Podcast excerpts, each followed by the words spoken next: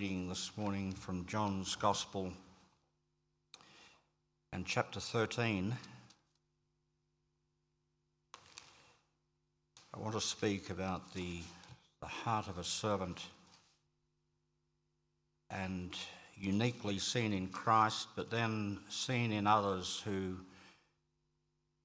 desire to serve and honour him. So chapter 13 of John's Gospel, we're going to read from verses 1 to 5 and then 12 to 17. John 13 verse 1 says, "Now before the feast of the Passover, when Jesus knew that his hour had come that he should depart from this world to the Father, having loved his own who are in the world, he loved them to the end.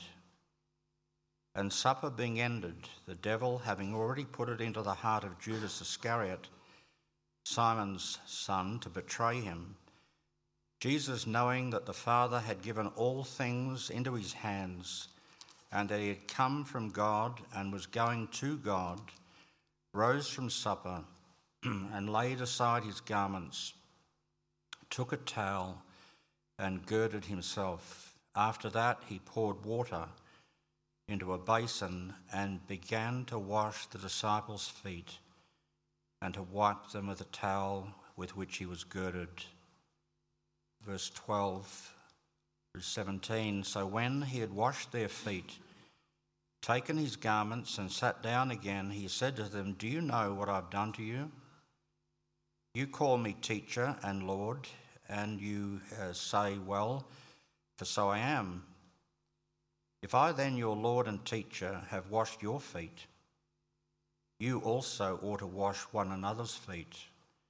For I have given you an example that you should do as I have done to you. Most assuredly I say to you, a servant is not greater than his master, nor is he who is sent greater than he who sent him. If you know these things, blessed are you if you do them.'" In the New Testament, and we touched on this briefly in a Bible study a few weeks back, the word servant is translated slave in the Greek on 120 or more occasions. And that is what makes this so affecting, as seen in Christ. It's the Greek word doulos, doulos, and I'd say for those wanting to look deeper into this, it is number 1401 in the Strong's Greek Concordance. No doubt because of the connotations of slavery and the sad history of slavery, translators have been loath to use the word slave. And at a human level, you can understand why. But it carries with it a very precious thought. No doubt the stigma of slavery and all that attached to it and the abolishment of it, thank God. The translators were searching for other words that would, in some sense, carry the same idea. But there's a difference. There is a distinct difference. The idea of a servant is that you're hired and you're free to go. Not so a slave. A slave is owned. Indeed, right through the Old Testament, the Hebrew word for servant, with a few exceptions, is slave or bonded servant, such as in Joshua chapter 1 and verse 2, very beautiful. God saying this about his servant Moses, he says, "Moses, my slave, is dead." And then in verse 13 of Joshua 1, it says, "Remember the word which Moses, the slave of the Lord, commanded you." A slave has no rights of his own, and we'll come to the significance of this in our Christian life. He's owned by his master. He serves at the pleasure of his master. And that brings our minds, I believe, to the scripture, you are not your own. You have been bought with a price. What a beautiful allusion to the sacrifice of Jesus Christ, who paid with his own blood, not only for every single individual who comes to him, but for the church. He owns it. It's his. He's the head of the body, the bride.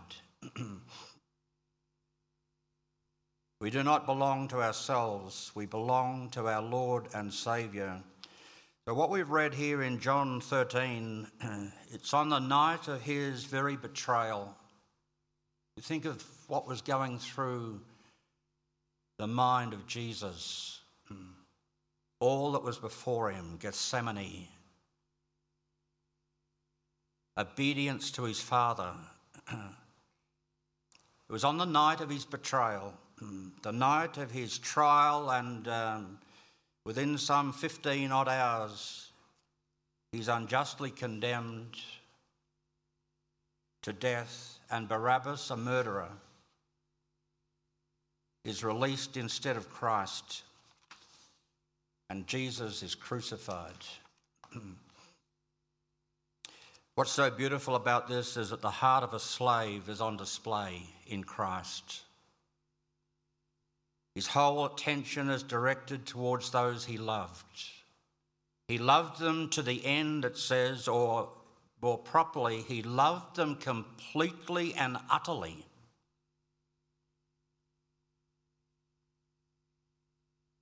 I find that very, very beautiful to think of all that was going and compressed on the mind of Jesus at this very time, and yet his attention is directed only towards those he loved. He loved them to the end, including Judas. Including Judas. You think about that. I would say this, that men will go to hell unsaved, but no one will go to hell unloved. Take that in. The love of Christ was there on display towards Peter and John and James and Philip and Andrew and Matthew and so on, and Judas. Right at this very time, the plotters, no doubt, were making their last preparations, and inside in the upper room, the disciples, what were they doing? They were arguing and bickering among themselves as to who was to be held to be the greatest. Sad business, that. But Christ was only thinking about them, serving those he loved. He knew what was immediately before him. He says in these verses that we've read, he knew where he'd come from, he knew where he was going. He was going back to the Father. He'd come from the Father and he was going back to the Father, but in between was Calvary. His sufferings at the hands of men, but even more infinitely so, suffering at the hands of God as he bore the sin of humanity, paid the price. He rose from supper. Picture the scene. It's very beautiful. He rose from supper, laid aside his garments. I understand that the typical dress was 3 layers of clothing, so he took off the outer garment and then the inner garment. And he appeared before them in the clothes and the appearance of a slave.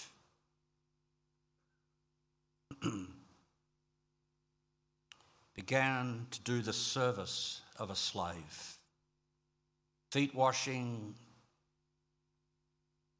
If you understand, the culture of the time was reserved for the lowest of the lowest slave. I find this intensely beautiful, and our minds are surely led to Philippians 2.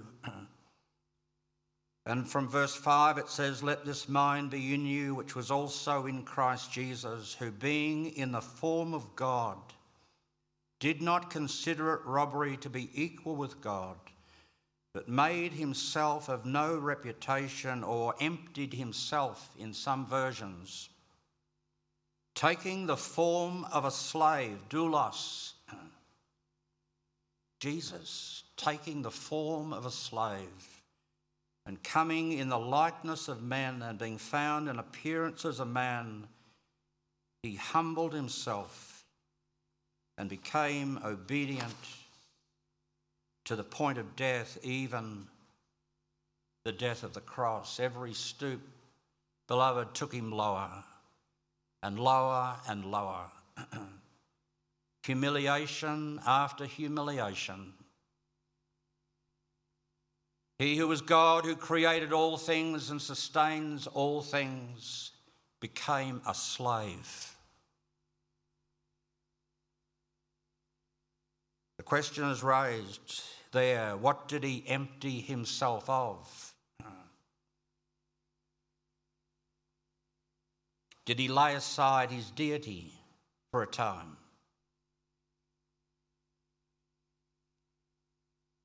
That is a deadly error, and some have asserted that and keep asserting it, that he divested himself at that point of his divinity.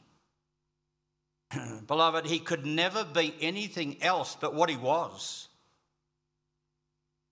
But I believe that for a time he laid aside the prerogatives and the privileges of deity and took on the form of a slave.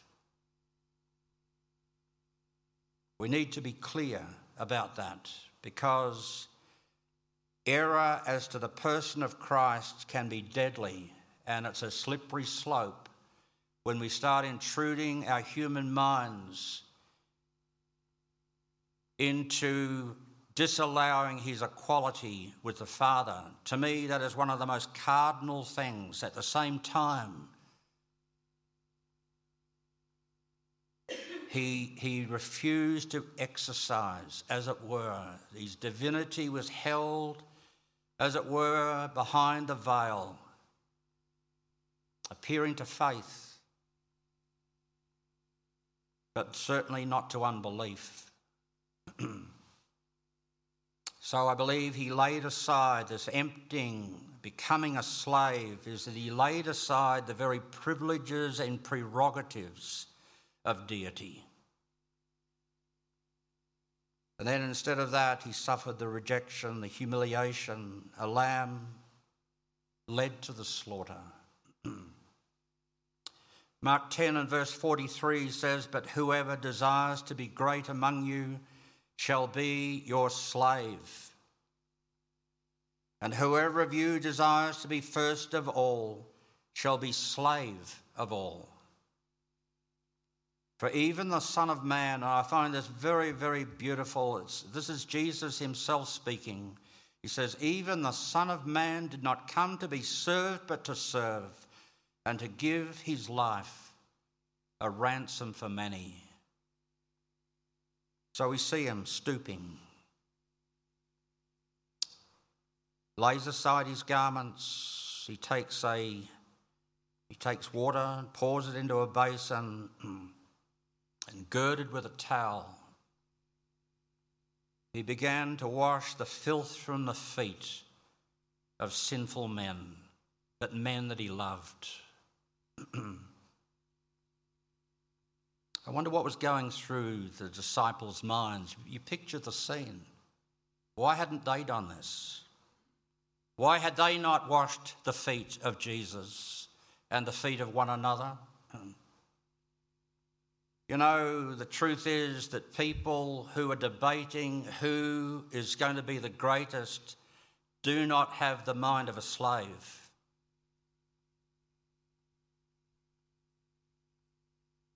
It's a privilege. It is a privilege to serve.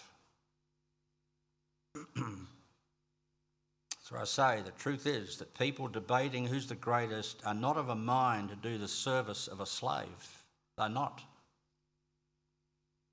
But the God of the universe in the form of a slave, stooping in love to wash our feet. The verse of the hymn came to mind as I was preparing the service. It says, "Oh, how I love him, how I adore him, my breath, my sunshine, my all in all, the great Creator became my Saviour." What condescension, listen to this verse, what condescension, bringing us redemption, that in the dead of night, not one faint hope in sight, God, gracious, tender, laid aside his splendour, stooping to win, to woo, to save my soul. Wonderful words. Oh, how I love him, how I adore him. The service of a slave. He came to Judas. He came to Judas. Picture the scene. The Saviour of the world stooping in love before his betrayer and gently washing the filth from the feet of his betrayer, drying them with a towel. The tenderness of it. It's all love, beloved, in action. And yet Judas's heart was like a stone. It's almost as if love was making this final appeal. Judas, do you know how much I love you? I'm prepared to stoop at your very feet in tender love. Love was rejected. Judas is in hell.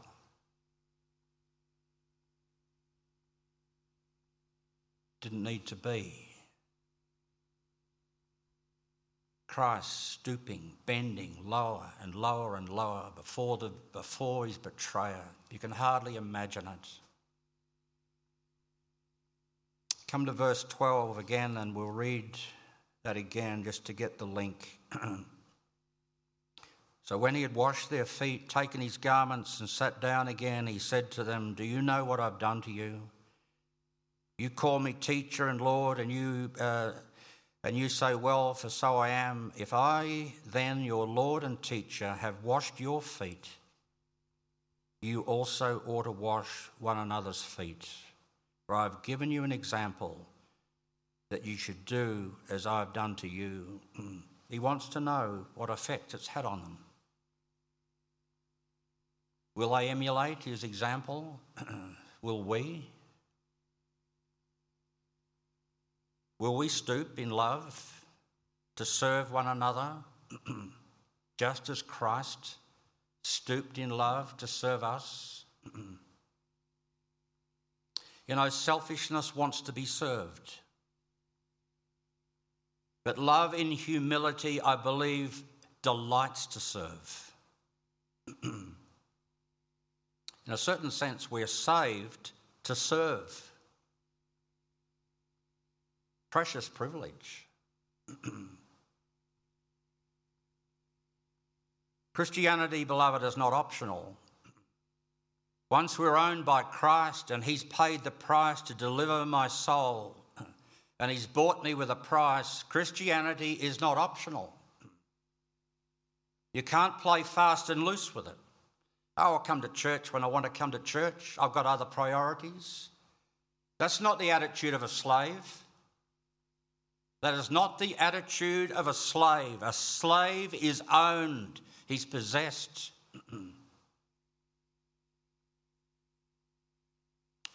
There's nothing more unifying, I believe, in the body of Christ than meeting with one another and serving one another in love and humility. I want to make a reference to some other scriptures before we close that point out the moral beauty of this character of service. It shone uniquely in Christ. He's the great example for service. Then we come to Romans 1 and verse 1. It says this, "Paul, a slave of Jesus Christ. You say, I thought he was an apostle. Yes, he goes on to speak about his apostleship. First of all, he acknowledges who owns him. I believe in saying that, he's also saying that I was once owned by Satan. And we can identify with that. There was a time when we served Satan. But now we delight to serve our master. Philippians 1 verse 1 says, Paul and Timothy, slaves of Jesus Christ.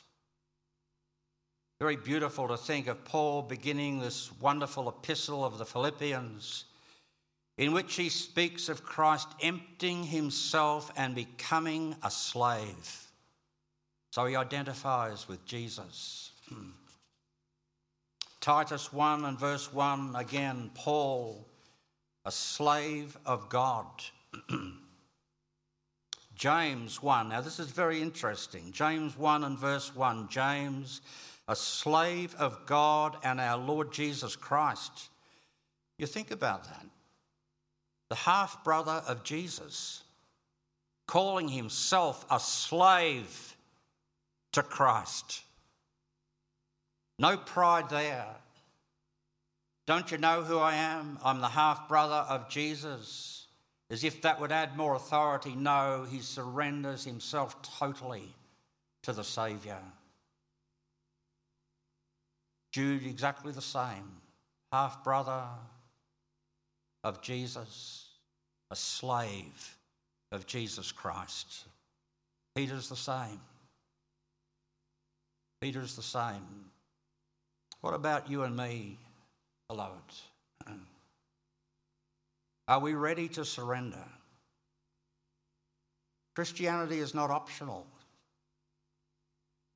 I'll just do what I want to do.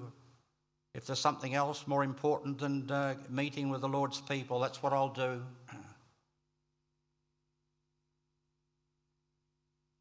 The language, you know, in contemporary Christianity is anything but slave language. It's about liberation, health, wealth, independence, fulfilling your dream and so on. That is not Paul's language. It is not Paul's language. I'm crucified with Christ. I love that scripture. I'm crucified with Christ, and no longer live I, but Christ lives in me. I think we'll find that the most liberating experience for the Christian is when we surrender wholly to him,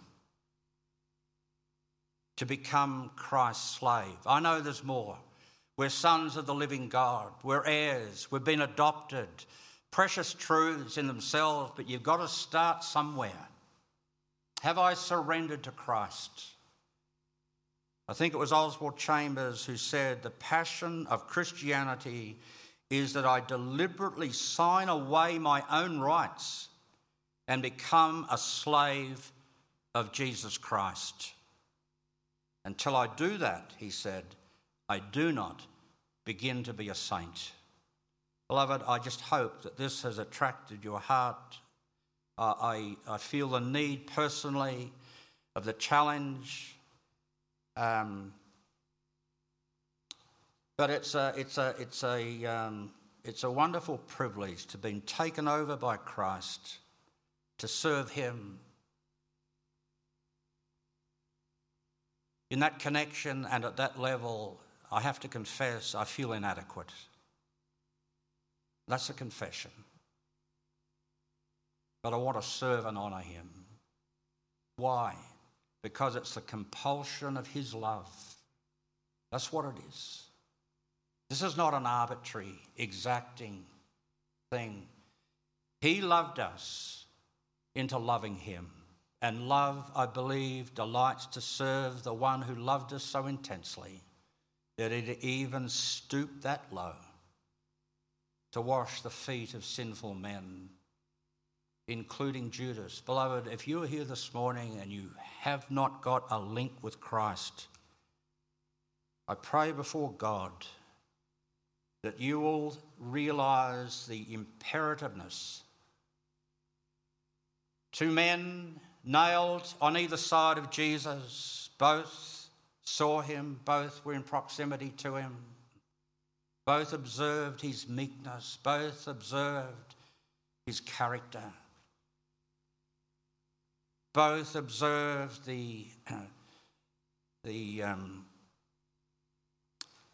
image, his visage marred, it says, more than any man. They both had that.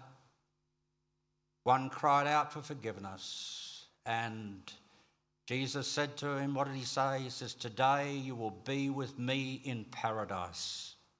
The other cursed him, scorned him.